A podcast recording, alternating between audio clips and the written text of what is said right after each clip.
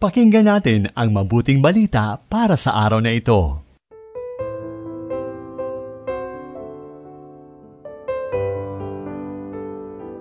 Isang mabiyaya at puno ng pag-asang araw ng lunes kapanalig. Purihin natin ang Panginoong Hesus, ang pinakadakilang tanda ng pag-ibig ng Diyos sa sangkatauhan. Hindi siya nag-alinlangang ialay ang buong buhay alang-alang sa ating kaligtasan Dakilain natin siya at pasalamatan sa pag-ibig niyang walang hanggan. Ito po ay Sister Lines ng Daughters of St. Paul. Pakinggan na natin ang tagpo ng pakikipagtalo ng mga pariseyo kay Jesus dahil humihingi sila ng makalangit na tanda sa mabuting balita ayon kay San Marcos, Kabanata 8, talata 11 hanggang 13.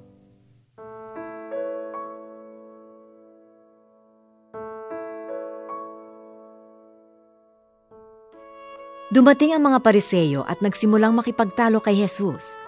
Gusto nilang subukan si Jesus at humingi ng isang makalangit na tanda.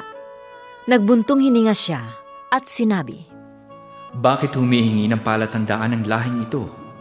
Talagang sinasabi ko sa inyo, walang tandang ibibigay sa lahing ito. Kaya iniwan sila ni Jesus at sumakay sa bangka patawid sa kabilang ibayo.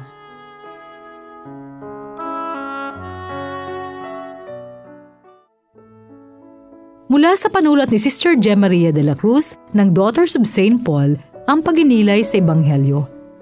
Napabuntong hininga ng malalim ang ating Jesus Maestro.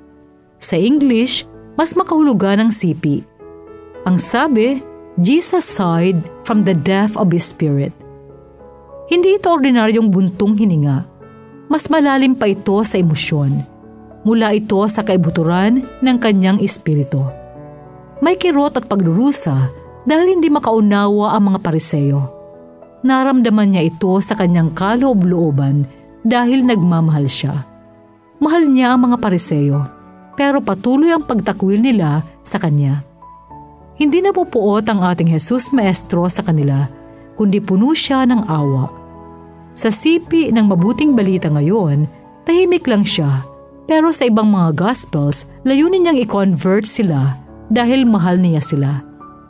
Madalas na sinusubukan ng ating Panginoon na gimbalin sila sa kanilang indifference at pagtanggi sa dulot niyang biyaya. Pero hindi sila nagbago. Sa makalawa, February 40 na, Valentine's Day. Noon, kinikilig ako kapag araw ng puso. Pero habang nag advance na ako sa age, iba na ang level ng pagmamahal ko.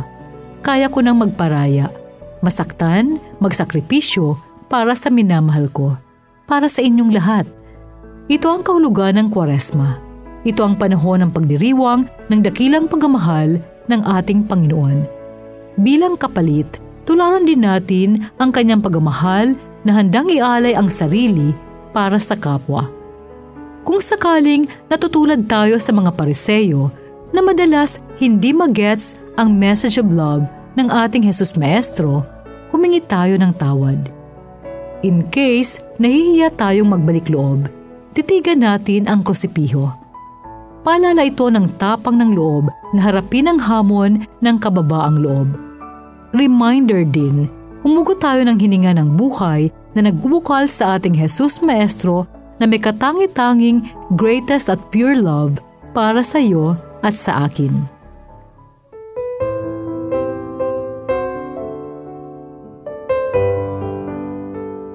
Inyong napakinggan ang mabuting balita para sa araw na ito. Hatid sa inyo ng Pauline's Radio.